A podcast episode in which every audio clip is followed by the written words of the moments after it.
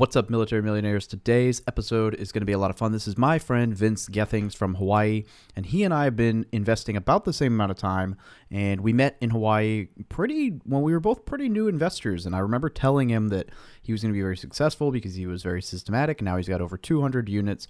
I've had him on the show before with his team, Tri-City Equity, but I wanted to bring him back on his own so that he and I could chat, because he's very deep into personal finance and uh, also personal development, and he has some really cool ways to make the property value on commercial properties go up in value, and he's done a very good job.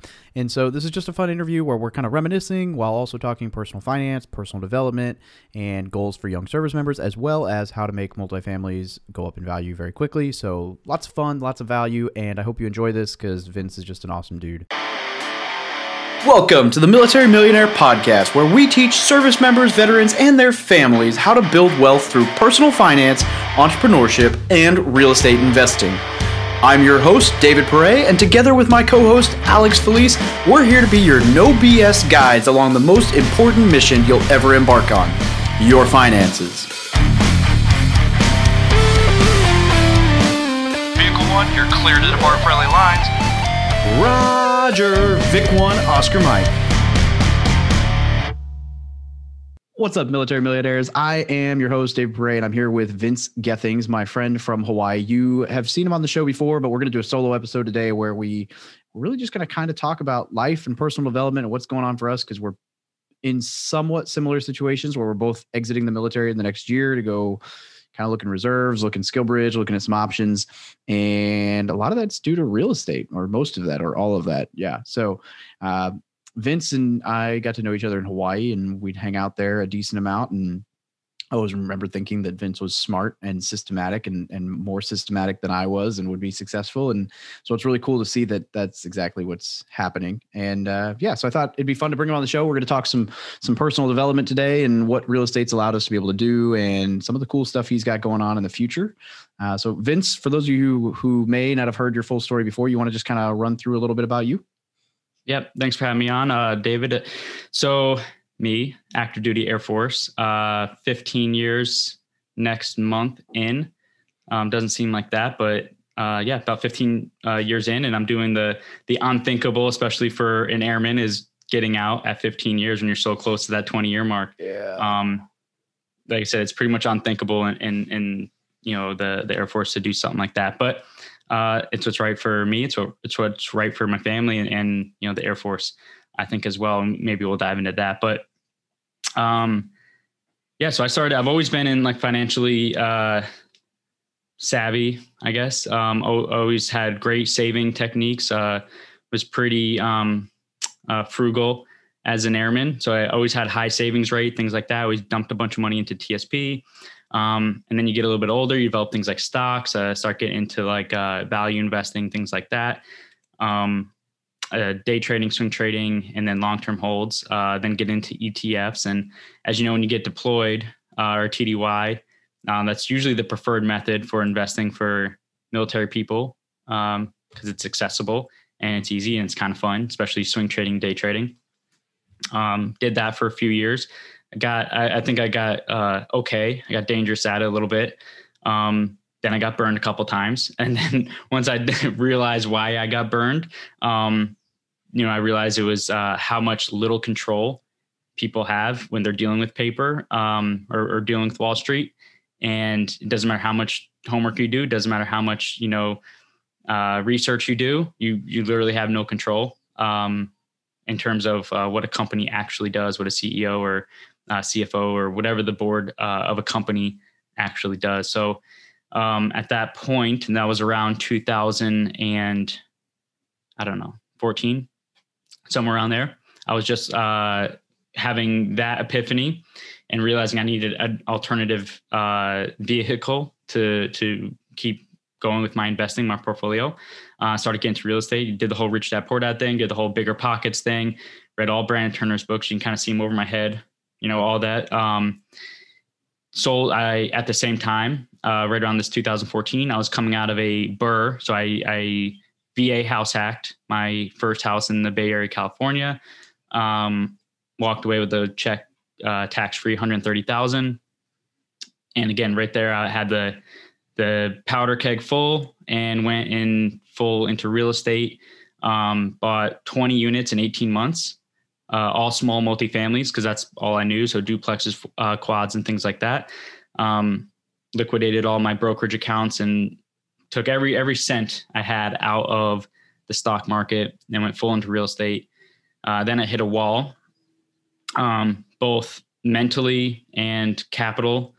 Is that a word? Capitally? Yeah. Uh, I ran out of money and ran out of bandwidth uh, at the same time. That was around uh, October twenty eighteen-ish. Uh, and I knew, and I was seeing these guys like, um, you know, these other rock stars, uh, similar to my age, just just absolutely crushing it and not slowing down. So I knew there was something I was missing uh, in my commercial real estate education.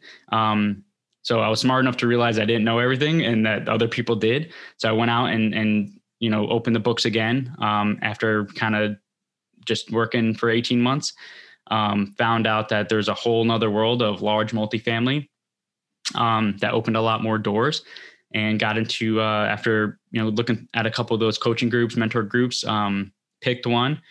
And that was, again, uh, fall of twenty eighteen. Um, I, I made the absolute right choice and the the group I want to go with.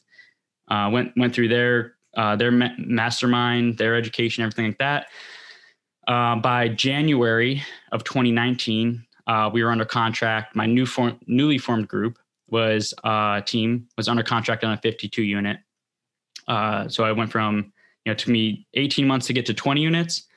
And then I went to seventy units in six months after joining a higher level uh, group, got around a new, new set, new circle um, that forced me to grow and forced me to, you know, educate myself and think, think bigger.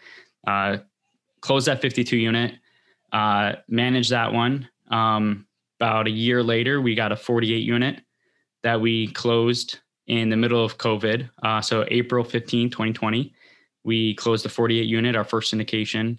Um, and that is absolutely crushing it. Uh, like we were talking before the show, uh, we're already in year two of the pro forma that we are of our business plan, um, when we're executing that. So absolutely crushing that deal. And now, uh, we have three deals going at the same time. We have a twenty-two unit, a sixty-two unit, and a seventy-two unit, uh, that we all hope to close, um, before the end of year. So absolute exponential growth these last two years. Um, and it looks like we're, we're going to continue on that trajectory and, uh, you know, keep the momentum up as, as we, you know, transition out of the military. Yeah. It's exciting. And, uh, man, what a crazy journey it's been. I remember talking to you when you first took the dive into, I'll say it, Jake and Gino's, uh, coaching program.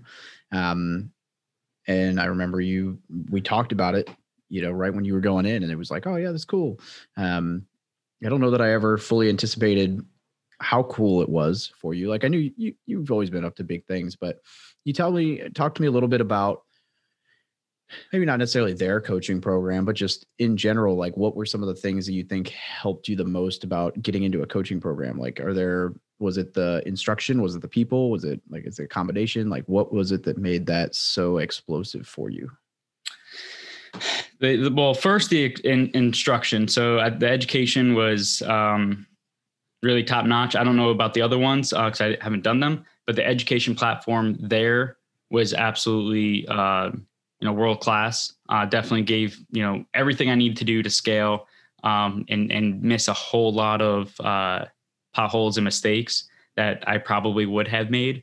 Uh, so that was great. But then now as once you get through the, you know, the curriculum, Um, usually like four to six months in, that's where like the group. Uh, so you have like the, you know, your coaches and uh, the, the mastermind groups and just the community in general. That's where that really starts to like start, you know, bolstering you up uh, to give you that energy and give you that, uh, that circle to just bounce, you know, ideas off of and, and, you know, find partnerships, find deals, just solve problems um, throughout uh, within the community. And that's uh is absolutely, you know, fundamental to the, our latest, you know, success round of success here is the actual just community itself, not so much the education bit, um, but the ongoing support of the community. Yeah. Yeah. Being able to ask a question, and because the reality is like all the education in the world isn't going to cover every circumstance, but if you're around enough people somebody's seen that problem before and already been through it. And so if you can crowdsource ideas like that, um, well, it's well, like what that, you-, you can also get, um, like perspective, say I, I got a problem with, you know, X Y Z issue, right? You're going to get twenty different perspectives from operators or, or um, investors that have seen similar issues, and you can see how they handled it. So you're not just going to get like one, like this is the only way type thing. It's going to be, you know, very high level people giving you their, their perspective of how they, they would have handled that. So you can sit there, digest it, and figure out what the best course of action, but you're getting absolute gold as far as, um, you know, knowledge and insight from people that are just absolutely crushing it in their own businesses. Yeah. And well, and that's, I mean, that's powerful about any, any group for sure, is being able to crowdsource, because sometimes you like the idea might be right in front of your face and you just like, you know, it fundamentally, you just don't like, it doesn't, you don't think about it or something's prime example. Last time we were on a call, I don't remember if it was when we did your podcast or my podcast, but we were talking about my ten unit, the expenses. Right. And, mm-hmm. and you mentioned something about uh, water filters. And I was like, hang on, wait, what? Like you did like, you basically saved me fifty to a hundred bucks a month on my ten unit over the last five months or however long that's been, because I tweaked the filters in the bathrooms and uh, kitchen sink. And there was one other thing um, that I've been debating doing anyway for a little while. And it was like, I I know all about cutting expenses. I never thought about the little plug on the freaking spout from a faucet being something that you could tweak. It was like three bucks a piece or something like, I can't remember the numbers, but it cost me like two or three hundred bucks to get it all installed. And it saved me more than that in the first like four months. And so it, I was like, man, little things like this that, yeah, you know, simple concepts, but just something I've never even thought about, tweaking that little filter piece. And yeah. Good yeah, absolutely. And it's like that all the time. Like just those little, those little things that just keep adding up, adding up over time. Um, just from being around a, a group that's just completely immersed in this, uh, in this industry. Um, Yeah, it's, you, you can't even like put a price on that, just because it just, it adds up so much. Uh, it's pretty amazing. Yeah, absolutely. So you're planning to get out. You're looking to do Skillbridge, which I actually have a video coming out, I think like next week. Good. I need it. Yeah. twenty-sixth of October. Oh, tomorrow. So tomorrow, um, if you're listening to this in a month, uh, sorry, but yeah, uh, video where I basically wrote a blog post about Skillbridge and, and talking through the program, because that's what I'm looking to do, and like how to find one, how to vet somebody who, you, you know, the fact that you can do it with people who aren't uh, on the approved list of Skillbridge uh, employers. Although I'm currently trying to get myself approved to be a Skillbridge employer so I can have an intern or two come work with me. Um, cause let's face it, my systems suck.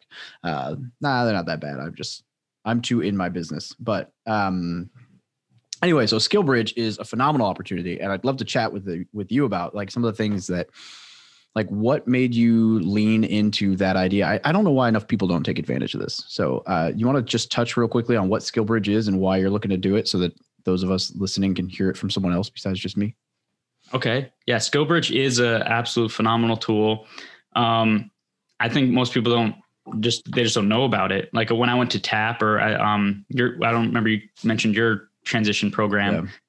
Um, like they, they, it was like a slide, like a one slide thing, and they just like blew past it. Um, so it just, a lot of people don't really know about this program, but yes, you get, what it is, is you can pick a company and, uh, you can intern or apprentice with them for up to six months, uh, C O approval, and you leave your leave your primary duty of whatever you're doing, and you go and learn the skills. And, and a lot of it's meant to be trying to figure out what skills and, and experiences you have uh, from your active duty service transition, like trying to find those pieces um, and how those skills that you have and those abilities you have transition to a civilian career field, but more of a soft landing. Like you're not just like, your paycheck stops tomorrow, you know, and they push you out the nest and like, go figure it out type of thing. So you get out of, you, you leave your primary duty and you go work with this company uh, and you can work on those skills um, and, and build up whatever your new civilian career is going to be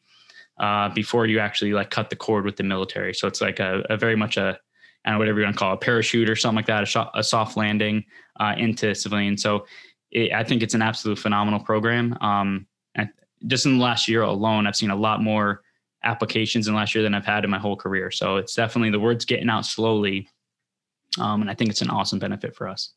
Yeah, one hundred percent. And it's cool because it doesn't, like, Skillbridge has a lot of cool opportunities in the program, like listed, like they've got a, you can go do an internship with Microsoft. You can do an internship with a couple different companies, but um, you can help, you can even be the, uh, the White House has a spot. It's like the, you work with like customer relations or something like that in like the press room of the White House, like pretty cool.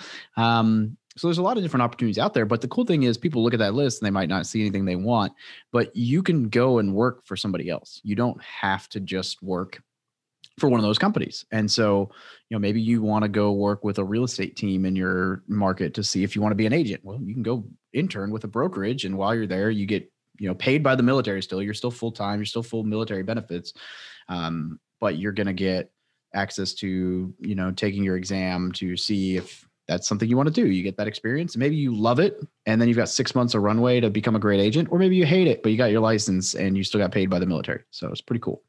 Yeah, absolutely. Just think of how much stress that relieves off a, a service member and their family, like as they're coming down to that that separation date. And then they're like, I got to figure out what I'm going to do the next chapter of my life. And, you know, my, my lifeline's about to get cut and I got to figure it out.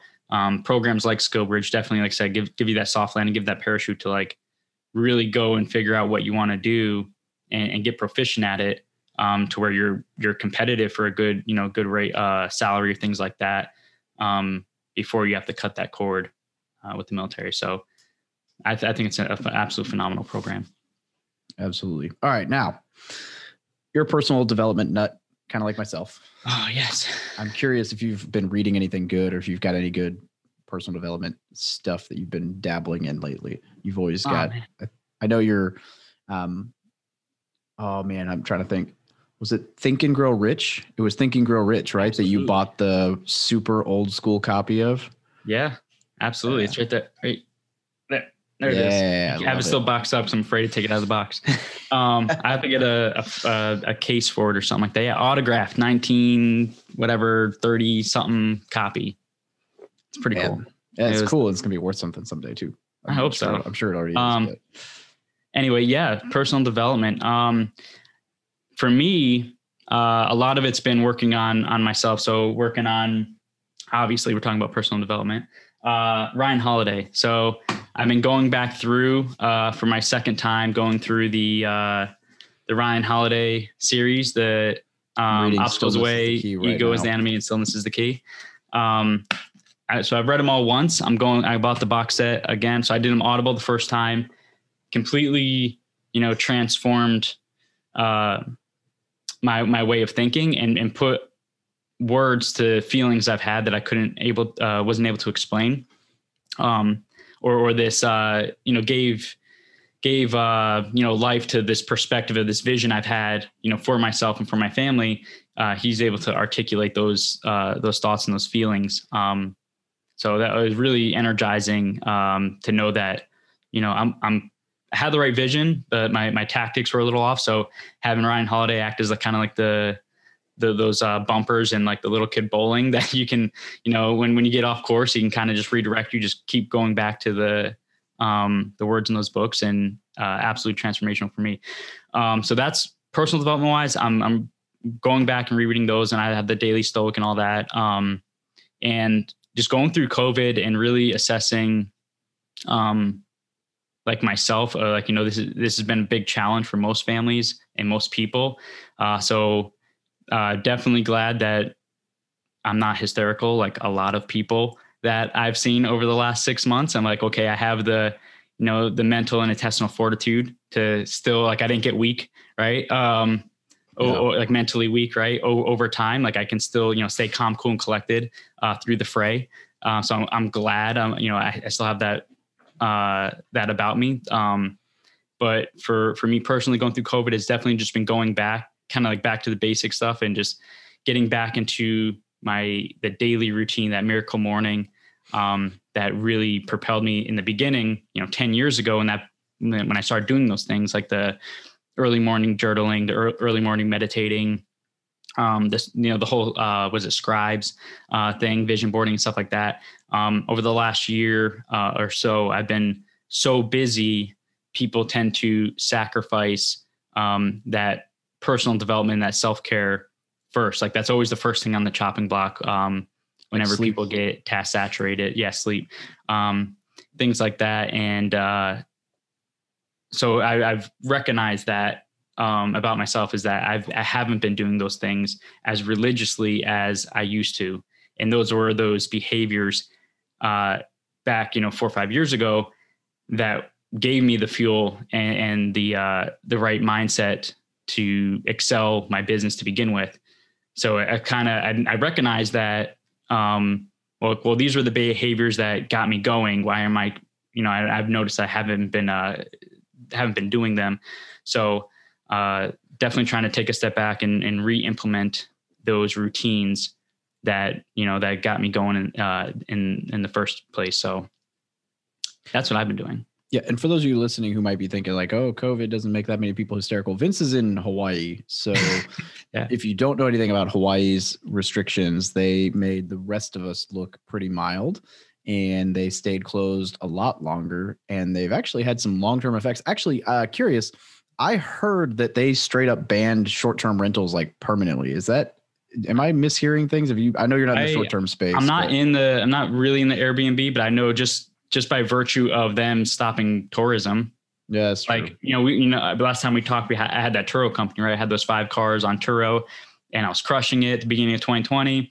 And then, you know, COVID hit and, um, I sat for a little while. I was like, oh, it'll blow over, you know, V-shaped recovery, all this stuff. And I was like, it'll be gone by May. Um, and it wasn't. And, No, you know, I, if you've ever been in Hawaii, you know that every ten seconds a plane's landing, you know, a, a seven sixty-seven's landing, you know, full of tourists, and there's never been a shortage of tourists since it's the lifeblood of this economy. Um, and there hasn't been any planes, even now, like the, the sky's clear, there's no tourists here. So made the decision to sell those cars. Luckily I got out, um, clean, didn't lose any money on those, on those cars. So I bought right. Um, so I could sell right on those, but yeah, Airbnb is, I don't see how people are surviving with, with any kind of those, anything hospitality related is absolutely like butchered. There, there's things here like, you know, native institutions are, are closing down, like Morimoto's uh, in North Shore. Like I saw a, a wow. thing, a post that like, you know, they're closing down after seventy-five years. So it's like, yeah. So it, it's pretty bad here. And I don't, I don't know. I'm not a, I'm not a, you know, Hawaii economist, but I just don't see how they can shut off billions and billions of dollars of revenue uh, and expect the economy to be fine. Yeah. Case in point, the railroad ran out of money, was insolvent, and they're doing a huli huli chicken sale the side of the road to pay for it. That's the brilliant idea. So I don't know if you want to cut that out or not, but I was like, this has to be a joke, right? Oh no, like, I'm leaving that. That's awesome. I mean, yeah. The chicken, don't get me wrong. That chicken's delicious. But, but, but that uh, was, the, that was the plan would... to save an insolvent uh, billion, multi-billion dollar project was to sell chickens, uh, barbecue chicken on the side of the road. Which is a bummer. They need to finish that thing because the moment that thing gets finished, any house just, on Eva Beach is going to be. Yeah, no, I said I need so to sell my house more. In Kapolei. Um, yeah. Like. Yeah, you have. That's right. I forgot you used to commute. So that's where I wanted to buy was Eva Kapolei yeah. before, uh, you know, I realized how long that commute was to K-Bay with traffic. And I was like, yeah, my wife's pregnant. That ain't happening. Yeah. Um, but I mean, that's partially why you moved on to base, right? Yes. Uh, yeah. The commute was, um, it was good for Audible. Uh, cause yeah. it was like, you know, two hours in the car every day. Uh, but it was soul crushing. Um, mm-hmm. so we, we chose to put a renter in that house and move move on post uh, on base for the last year or so I've, I've, in my career. Yeah. So what's the future look like? What's uh, uh, what's Vince up to when he? What is what is driving? Actually, you know what? I'll ask that later. I was going to ask you about what what made you make this decision to exit, but we'll we'll talk oh, okay. about that after. So my vision, right? Uh, a huge huge vision, huge mindset. Like I said before, you know, I'm trying to uh, always been one of those big uh, like again we talked about Think and Grow Rich, Napoleon Hill.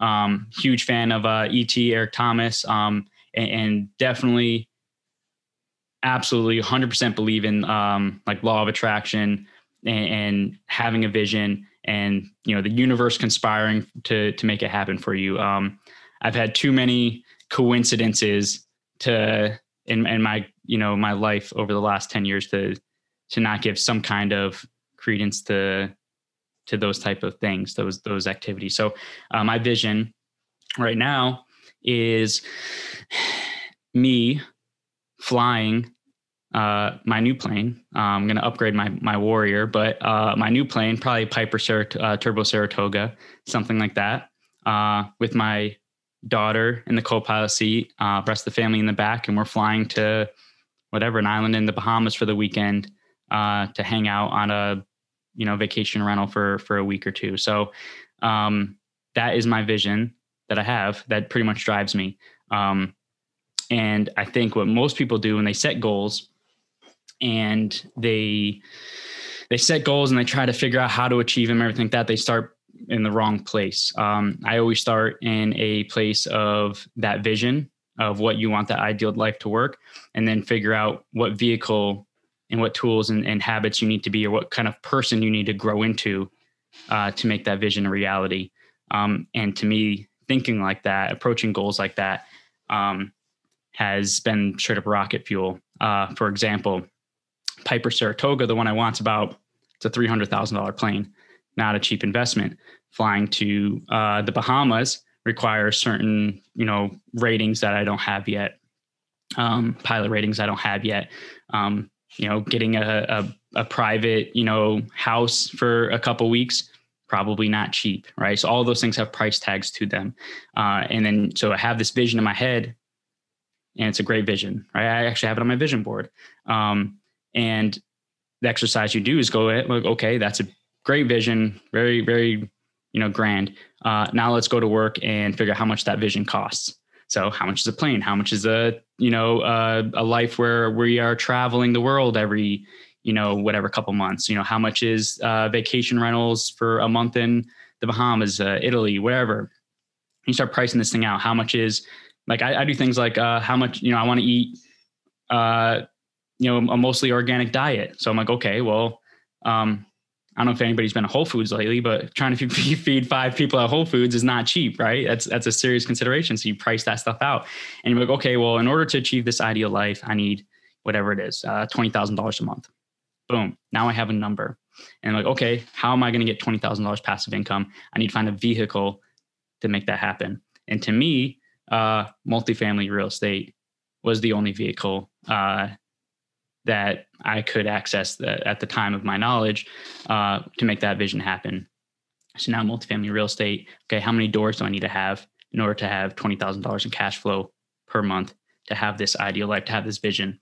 Um, and usually, you know, if you do the general rule of thumb, one hundred dollars a door, okay, I need two hundred doors, right?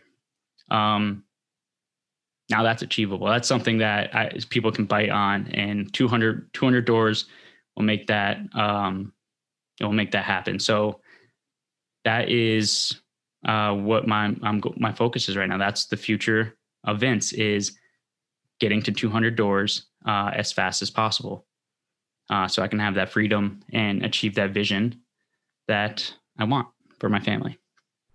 What's up, guys? Today's sponsorship for this episode is going to be me talking about the hard money rec- lender that I recommend the most. First and foremost, Tony is a service member, which and a house flipper, which is just totally rad. And secondly, and probably the most important, they have some incredible options out there. They're a national lender, and they'll, their minimum loan amount is only seventy-five thousand dollars, which is less than a lot of hard money companies out there. They will loan up to seventy-five percent of the after repair value, depending on your credit, meaning that they will have, you only need to put down ten or twenty percent of the purchase price, and they will finance the other eighty to ninety percent, and then they will finance one hundred percent of the renovation costs, and it's interest only for the first year. Their rates go as low as seven point nine nine percent interest, and they even offer long-term financing and cash-out options. So they're really good. They're very quick. They have good customer service, and they'll quickly tell you yes or no, this works for you, this works for us, or they'll point you in the right direction.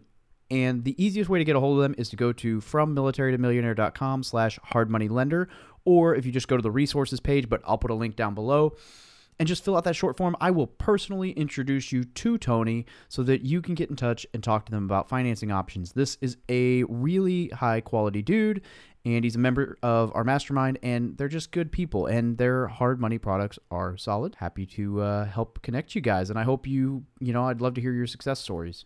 Love it. Love it. And um, yeah, I, I definitely agree with you on the vision thing. For those of you who've been listening for a little while, you know that I, I don't, I didn't, I don't think I sh- shared it in December, but in December I wrote, I put up a vision board with a lot of things on it. And one of them was a conference. Like, yeah, in like three years, I want to host a real estate conference for military people. Well, that happened in May. So like, oh, um, you know, obviously it didn't happen in person in May, but it will next year, hopefully. And, uh, you know, so it, yeah, there's definitely some things that, because people get so wrapped up in the, well, that's not possible. Well, not if you don't think it's possible. Like the, the goal isn't to sit around and say, oh, I'm going to be worth a billion dollars and here's how. The goal is to sit around and say, like, this is exactly what I want to achieve, and just focus on that. And opportunities will show up that will help you get to that as long as your focus is there. Um, ooh, I have a good question for you. After I ask, what made you, like, we got to cover it because I, I have been wrestling with this. You have been wrestling with this. This is not an easy decision. What was it that made you think exiting the military was the right option?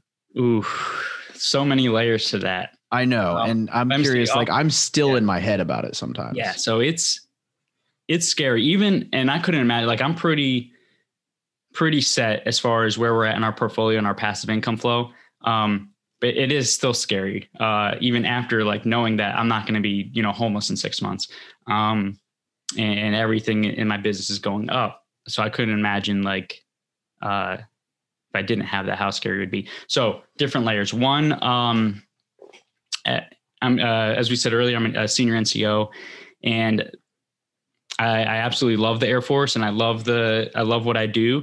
Um, I love being a senior N C O and being that leader and that mentor for younger airmen.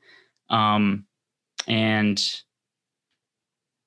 yeah, one, once I realized that my heart wasn't in it, you know, I can almost pinpoint the day that, you know, my heart, my heart's not in this anymore. Uh, I realized I'm uh, just in the way. I'm just breathing air um, and I'm not helping airmen and I'm sitting in somebody's seat that deserves to be there more than me, uh, the moment that that happens. Um, and so making, like being conscious of that day where like, I can almost like, I can picture like the day I, you know, put on the uniform and like my shoulders just slumped over a little bit. And I was like, that's it. Like, like I don't, I, it's a, it's a feeling that you can, you can't explain, but you just know like your, your heart's not in this anymore. And then if you're honest with yourself, you realize that it's time for you to hang it up and, and get out of the way because there's, you know, there's E sixes in there in the Air Force or Z fives that have the fire in them and they have no problem uh, filling your shoes. I, I know I'm not, you know, my ego is not that big where I know that I'm the only one that can do this job. And, you know, the Air Force is a loss without me. Um, I know that if I die tomorrow, the Air Force will be perfectly fine. And somebody will be cleaning out my desk and putting up their, you know, pictures of their family and their awards and all that stuff, you know, by the end of the week. So, um, so that was, that was one layer is that, you know, I'm not going to be one of the, I'm not going to be a leader in the Air Force that their heart isn't in the game. Um, because everybody, everybody around you will, will see that, that you're just hanging on for the pension. Uh, you're not going to be a leader at that point. You might be a manager. You know, people might, you know, do stuff because you have the rank and you have the authority, uh, but they're not going to follow you, right? They're not going to believe in you. They're not going to trust you. Um, and I didn't want to be one of those senior N C Os. So that, you know, is just, like I said, breathing, just filling a spot and breathing air and, you know, just trying to stay alive long enough to get the pension. Um, I'm not doing a service to the Air Force and the airmen uh, that, you know, I mentor and I, I supervise. So that was one layer uh, of it, um, was just getting out of the way, knowing, knowing when it's time and, and getting out of the way. Luckily, I have the, you know, the financial independence um, to be able to make that choice because a lot of people that that hit that mark and they don't have any choice. So then they just, you know, they, they're forced to stay in the military as long as possible um, because that is their only option. Uh, they have nothing else going for them. Um, yeah. And again, I don't want to be one of those people. So Uh, just getting, you know, getting out of the way. Um, so people that still have the fire, uh, you know, can rank up and uh, keep propelling their careers. I'm not holding anybody else back. Uh, that was one reason. Uh, another reason is so family. So my, um, my kids, so I've been very lucky. I've served in uh, two special duties, a- almost back to back. Uh, so air, I'm an aircraft maintainer by trade. So anybody know aircraft maintenance, uh, pretty long hours, flight line, you know, twelve, fourteen hour days are pretty routine. Lots of T D Ys, deployments, things like that. Pretty much a, a grind and a lot of time away from family. Um, my kids really don't know that life because I've been back to back uh, special duties, and my kids are still, my three kids are still pretty little. Um, at the end of next year, my special duty ends, and I would, I would be, you know, kind of forced to go, to go back to that, that career field, uh, which is the, you know, the normal process of, um, special duties. You just go back to whatever your primary career field is. Um, and I don't think I could go back and put my family through that again. Like all of a sudden, you know, dad's not around anymore. They don't have any stability. You know, I'm doing the grind. I'm going T D Y, going, uh, re- uh, deploying again. Um, cause I did most of that stuff before they were born. And then I said, I did the special duties, and now I'd go back to that. So it pretty much uproot their whole, you know, stability at home. Uh, don't really have warm and fuzzy feelings about that. Um, another reason, you know, been dragging, uh, dragging my family around for about, about the last like ten years or so around different bases. So no, no extended family. We don't have any grandparents, any cousins, any, anything, you know, to, they don't know any of their family. Uh, a lot of people are getting older, uh, in our families, and, um, time is running short with those, uh, with those people to have those experiences, have those memories, have their grandkids know their grandparents, things like that. Uh, and, you know, I'd be doing five, ten more years away, uh, if I stayed in the military. So being able to go back, uh, put roots down somewhere, uh, around where their family is, around where their cousins are, around where their, you know, grandparents are, uh, so they can, you know, have that stability of a, you know, of an extended family, um, that we just haven't known yet in the last fifteen years. So those are two, or was that three reasons? Something keep, like that. Some good reasons. I, I, I can keep going. There, there's a lot of them. Um, yeah. But th- those those are the main ones uh, that are, are really drive me. Other ones, um, you know, the when when you have that entrepreneurial spirit or that that spark, like once it gets you and it, you know, it bites you and you get the venom in you, it, it's really hard to go back to uh, a job where your your potential or not your potential. What's the word I'm trying to think of? But um, you're kind of capped on what you can, you know, on what you can achieve in the military. It's very structured, uh, as it should be, yeah. Right? It's, uh, you know, the, this rank, this responsibility and stuff like that. And this, this compensation. Um, but once you get the entrepreneurial spirit and you realize that, you know, you can, if you have the potential and you have that ability to provide value, your compensation will be directly related to the amount of value you bring to the market, uh, whatever market you're in. Um, and it's essentially limitless, which is very not the military. Uh, the military is, it, it pays well. We have a ton of benefits, um, but it is, it is capped. You're going to, it's more of a, a staircase, right? You're going to go and you rank up a little bit, get an extra pay, get a couple extra benefits, a couple extra perks, and sit there for a couple years. And if you're lucky, maybe three, four years, you go to the next one. Three, four years later, you go to the next one. So it's very structured, very regimented throughout somebody's career. And that works for a lot of people. Um, but if you have that entrepreneurial spark, it, it's really hard to, uh, to balance the two out. So, um, yeah. And heaven forbid that, you start having good ideas about how to make things more efficient. Yes. Like you're like, oh, we could just do everything on a Google Drive. Oh no, that's sorry. That violates security rules. Yeah. Oh, we could just use Zoom, which translates to Calendly, which translates to like, we could set up all our meetings in such a way that they're all automated at the same time every day. And it's like, nope.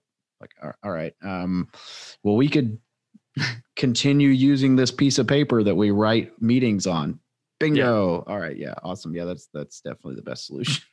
Yeah. So there, yeah. And yeah, exactly. There's stuff like that where, um, those creators, those innovators are, uh, it's, I will say the Air Force is pretty good at that though. Um, we do have, we do have a huge, uh, um, backing by our, by our leaders to be, to be innovative. Um, More, more, uh, more at a, uh, more out of a, a need of survival than anything else, than, than just the drive to be innovative. It's like more coming from like, hey, your budgets are getting cut by thirty percent, but your mission's not. So you need to be innovative, start thinking creatively. Um, but it's, it's really, uh, I would, I will say in the last few years, it has been pretty amazing. Uh, the airmen that have come up with stuff, we're giving a lot of voices to airmen these days, uh, to have their, their voices and their, their, uh, ideas heard. Uh, a lot of avenues, a lot of vehicles, um, like Spark Tanks and things like that.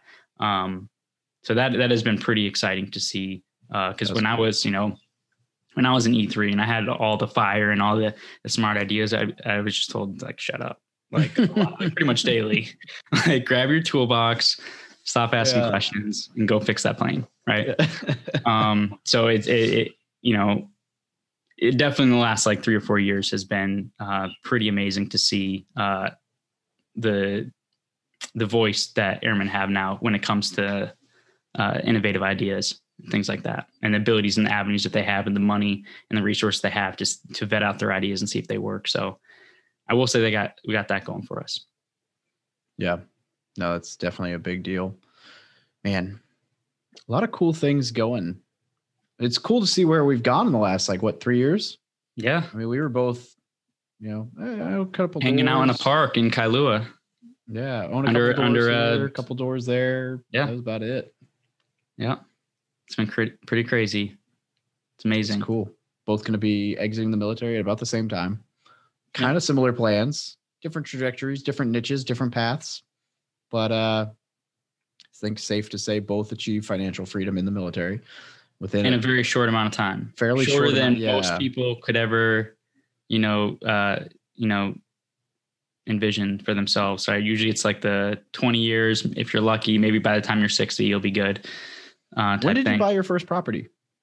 Uh, two thousand ten, I bought my, my first, well, uh, house, like yeah. my, um, single family house, used the V A when I got to Travis Air Force Base. So uh, I bought my house in two thousand ten and flipped that in twenty fourteen. So I guess like my, inv- my real estate investing I was there, your first started in like investing. Yeah. It was like twenty, uh, or no, I'm, I'm, my dates are all off here. It's all good. I bought the house in twenty twelve, sold it in twenty sixteen.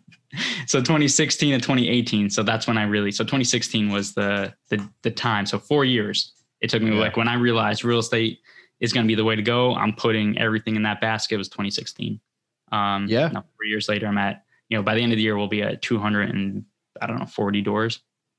Um, yeah, I Tri-City closed on my first duplex on December twenty-eighth of two thousand fifteen. Yeah. So that's cool. Yeah, I'm not at two hundred doors, but I'm at enough. yeah. So, yeah, it's more doors and more just an ego number. So. It, well, and it depends on the structure, right? Like one yeah. door owned on your own, depending on financing, could cash flow a lot more than an average door for a syndication for ten Absolutely. Units. But it scales. Like it's it's all, yeah. yeah, it's all totally lost in translation. It all varies so much. Um, yeah. You know, I'm a, I have a small ownership in a syndication. And per door, it makes me way less money, and it will make me way less money than per door I get on my little ten unit. But in the grand scheme of things, per amount of money I put into it, it's going to do pretty dang well. So it's like, yeah, eh, you know, yeah, yeah, it's awesome. Um, man, you guys are doing some cool stuff. I'm really excited to see where, where you are a year from now, two years from now. And obviously, you know, one of these days I'm going to bug you and come to the Bahamas because you never let me go fly with you in Hawaii because well, actually, it wasn't your fault, but I'm going to blame you anyway. Because um, I don't think I, I don't think you actually got the license. Yeah, like you were working on licensing, and there were issues with an instructor, or whatever. I think, yeah. and, and you weren't able to get the license until like the month before I left the island. I was like, yeah, oh. it was it was a huge pain in the butt. Um, but we got through it. Now, yeah, so I got my uh, got my private. Um, I'm just working on my ratings, trying to get all my ratings before I leave. Yeah, it's exciting, man.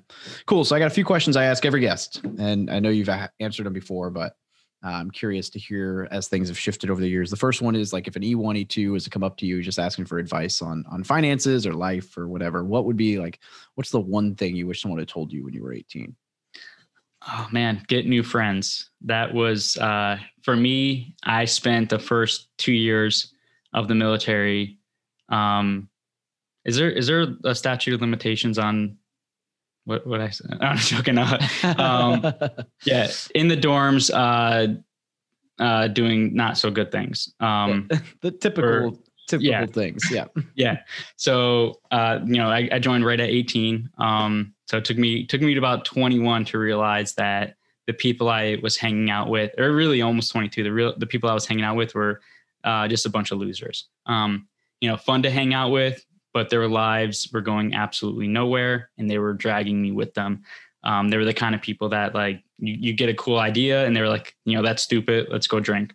Like, and it's like a Tuesday at like, you know, three, um, you know, three, three P M They're like, let's go to the bar and just drink until, you know, they shut us down and go to work tomorrow. Right. Yeah. Uh, so that, and, and, you know, when you're young, it's kind of fun. That's fun stuff. But, uh, definitely as you get older, um, you, you, you start seeing that like, wow, this is, this is it. Like, this is all this group, uh, of people aspire to, to be, uh, and to go for. They have no, um, you know, no goals, no aspirations to do anything more than this. Just, just exist for beer money, uh, and to get through the weekend and, and hopefully not be in the red by the end of the month. Um, cause we already weren't getting paid a whole lot, you know, back in, back in, uh, you know, early two thousand. So, yeah. Um, yeah. So get, get shedding that group. Um, and for me, it was a forced, uh, shedding of the group, uh, by my commander. Um, Because there, I was at the point where it was like, you're, you got one foot out the door. Uh, you need to go do something else. And and for that, they kind of, uh, they told me to go to like honor guard. So I did base honor guard. And that was like my, my probation type uh, thing at the time, uh, which for them, it was not really a punishment, but it was like, we just need to get you out of this element that you're in and get you around, you know, a different group of people. And if you've ever done base honor guard, you know what I'm talking about. It's one of the most yeah. rewarding things I've ever done. Uh, in my career to this day, and was definitely the the nudge I needed uh, to to get to step back, look at my life, get, give give some perspective, and get around people that actually wanted to do things with their life, that had goals, that you know go to college or uh, things like that, or, or go go buy a house and uh, just literally anything other than partying, um, it, or or just life outside the military. Like, oh, I'm going to come here, going to get my degree, and then I'm going to go out and go be a you know, whatever, a doctor, commission, become an officer, things like that. So uh, that would be the number one thing I would say is if you're looking at, uh, and I'm going to steal a quote from uh, Nipsey Hussle, um, but it's like if you're, if, you know, if you're looking at, you know, your group of friends uh, and they're not, you know, your circle of friends, right? And, and they're not uh, pushing you to uh, achieve your goals and to be a better version of yourself every day, then then you don't really have a, you know, a supportive group of friends. You have a cage. Uh, so something like that is what he is saying, uh, yep. or saying in, in that quote. And I, uh, I thought that was very transformational. I have it on my vision board at work. Um, but it was very, very important. So if yeah, if you're looking at your group of friends and you know, you, you, you have aspirations to do bigger and better things, and they're not, and they're trying to convince you those, those goals are stupid, um, or they're not achievable and all that stuff, you know, what they're saying is really, um, I can't achieve those goals and I don't want to see you succeed. So I'm going to convince you that those goals are stupid. Uh, that's usually what's getting transmitted when, when your friends try to tell you that, uh, whatever you're excited about, whatever you're passionate about is, is not a good idea. Uh, they usually have insecurities about themselves. Uh, so they're going to try to convince you that that's a stupid idea and that you really don't want that anyway. Um, so that's what I've learned after, you know, ten years of being an adult. I'm thirty-two now. So one of the things that, uh, that I, that I've learned, so is definitely get around better group of people, um, that, that share your passions, that will motivate you, that will push you, uh, hold you accountable. If you say you're going to do something, um, cause those people are going to excel at breakneck speeds. Um, just not just at their careers, but at just at life in general. I like it. Yeah, that's good. It's very good. And it's definitely helped me a lot in life, getting rid of some of those knuckleheads for sure. Uh, resources. What kind of resources would you recommend to anybody looking to get started in real estate or just personal development in general? I know, obviously, we talked about Think and Grow Rich, but um, you have any books, courses, websites, whatever that you would recommend? So many. Um, let me think. I got a stack right here I just took out of my bag. Um, a, a bunch, and it's... I'm getting to the point for professional development where I've read most of like the top one hundred list. Um, and you're realizing there's, there, there are tools and there's going to be a, t- a different tool for a different problem you have in your life at that moment. Um, and what that, you know, what, what I'm saying with that is like, you got to find identify, be honest with yourself, identify the problem you're having, and then go find a book or a resource that will solve that problem. And then also realize that you might have a similar problem where the same book or same resource can help you a different way years later. Uh, so you, when you find a good book or, or find a good resources, it's not one of the things that, especially professional development, it never stops. It's an everyday thing. Um, you might find something where you read a book and it was good when you're twenty, and you go read that same book when you're twenty-three, and you read that same book when you're twenty-seven. And each time you read it, you're pulling different things out of it. Um, and just different aha moments that just like, wow, I didn't see that the first three times because I'm a different person than I was uh, back then. So specifically, uh, you know, I already plugged the Ryan Holiday books. Um, man, if this, uh, especially uh, military people, um, the, this series here, uh, especially the Ego is the Enemy. Man, if, if you want to be an effective, uh, you know, N C O, um, and, and build effective teams, I think that's one of the best books I've uh, I've read recently in the last few years. Um, also, uh, what do I got here? Stephen Covey, Seven Habits of Highly Effective People. I'm literally rereading that right now. Yeah, this again, this is one that you're going to want to reread uh, several times. Um, I'm just going to go down. My, I, I literally have a stack here because I just did a uh, professional development um, uh, seminar at work, and I just grabbed a bunch of books off my shelf. So uh, Rich Dad's Cash Flow Quadrant. So this is the follow up to, you know, Rich Dad, Poor Dad. Um, absolute uh, vital uh, to to understanding, you know, a, a, the, the way you should be going about your your wealth creation. Um Cash Flow Quadrant is an awesome book there. Uh, top three of all time, Dale Carnegie's How to Win Friends and Influence People. Uh, this is one of those books where you have to reread it, you know, at, uh, once a year, once every other year. Uh, absolutely. Every time you read this book, you just need the, need the refresher. You're going to pull something new out of it every time. Uh, yeah. How to Win Friends and Influence People. What else I got? The One Thing. I'm sure you've plugged this a couple times. Uh, you know, this book is absolutely awesome uh, for being effective and efficient. Um, what do we talk about here? We got the Miracle Morning. Talked about that. Uh, Hal Elrod's. This is like, there's no excuse. Like you're, those people that say you're not a book reader, this book is like eighty pages long. Yeah, you so can read short. This in like, you know, they, we're right now. It's Sunday afternoon, ten a.m. I could finish this by like dinner time. Yep. Um, if I wanted to, uh, and it's an easy read too. Yeah. Um, and I and think there's like just one page, you can pretty much just sum it up. Just go to the scribes, you know, checklist and like, oh, okay. Um, so you can read in like two minutes. So, uh, what's another going on? So if you're, you're talking about, you know, understanding that most, uh, millionaires and, and financially independent people don't rely on one stream of income. That's a foundational, uh, truth that they live by is, Uh, you need to have multiple streams of income, uh, complementary if possible. So when we were talking earlier about being vertically integrated and have complementary, uh, complementary businesses, um, most very successful people understand that, and they intentionally build uh, those multiple streams of income. Uh, so if one gets cut off, they're still good to go. Um, and you don't never want to get too tied to one one stream of income. Um, like for us, you know, the military, that's one stream of income. Uh, we don't want to just, because then I'll come back to that in a second. But the Honeybee is uh, an absolute uh, awesome read. This is actually by my my mentors, Jake and Gino, uh, wrote this book, and it's all about building those multiple streams of income uh, to achieve uh, to to achieve FIRE, to achieve that financial independence. Um, and, and if you do it intentionally and you focus and cut out all the clutter in your life, you can achieve it. So you can achieve that financial independence so quickly, so quicker than you could even imagine. Like I said, we're, I started four years ago, and, and most people in our, our life and our generation's on like a forty year retirement plan, you know, and, and these people that I see do it, um, you know, five, six, eight years, uh, you know, and have a whole lifetime left to live on their terms, uh, where they don't have to punch a clock, uh, because they were intentional and focused, laser focused for just a short amount of time. Um, we're able to, you know, pretty much save their entire lives um, from having to punch a clock. Um, man, more Richest Man in Babylon. Do you plug that one yet? It's a, good it's a great, one. Again, easy read.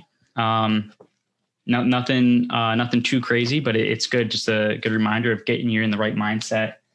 Uh, I will say that the first, if you have problems with spending money, the first half of this book is really good. Uh, I pretty much disagree with almost everything Dave Ramsey says about investing. Uh, but, He's but great when from it, getting you from negative to zero. Yeah, but yeah, then when it comes to double. budgeting, you know, if you if you lack the discipline um, or just don't know how to budget um, or have debt, uh, you know, it, his stuff is really really good um, on on that. I can just keep going. Just four hour work like, week. I feel like we covered a lot, but yeah, four yeah, hour work week's a good one. I see traction back there. You've got some good books up on your shelf. Yeah, yeah. Obviously, never stop learning. That's that's the thing. Never stop learning. Never stop reading. Uh, and then always like understand that if you have a good book, um, like go revisit it a couple of years. Uh, you're gonna find something different at it. You know, books and all those things are just tools, uh, and. you know, use them and use them to solve problems. And you might have the same problem or a similar problem different years later. Uh, pick the book up, reread it again. Uh, you're going to find something new um, to, so- to help solve your problem. I agree. Yeah, that's awesome. In fact, it's funny because a lot of these books that you mentioned are books that I read when I first started getting into, you know, personal development. And I've been doing a lot of cycling because I'm training for like this Ironman or whatever. And so I have Re what I'll do is it's kind of hard to hear every word if I'm going too fast on the bike. So I don't want to listen to like yeah. a new book. So I'm just listening to old books that I need to read again. And in the last month, I reread Richest Man in Babylon, Miracle Morning, How to Win Friends and Influence People, Seven Habits of Highly, highly Effective People. So it's just funny because it's like a lot of these books are like, oh yeah, I literally just finished reading that again for the second or third, or I read Rich Dad Poor Dad for like the seventh time, um, you know, just like, uh, yeah, definitely worth revisiting it, some of these books for sure. Where can people get a hold of you if they want to reach out, Vince? I know you got a active multifamily Facebook group now, but you know, is that the best spot? Where where should people reach out? Yeah, it's pretty good. Um, the Honolulu Multifamily and More Facebook group. Um, that's mainly about multifamily investing. Uh, that's a good group on Facebook. Uh, we have our website, tri city equity dot com. Um, is a good spot. If you want to hit our main page, it's going to, uh, or main email, it's going to be connect at tri city equity dot com.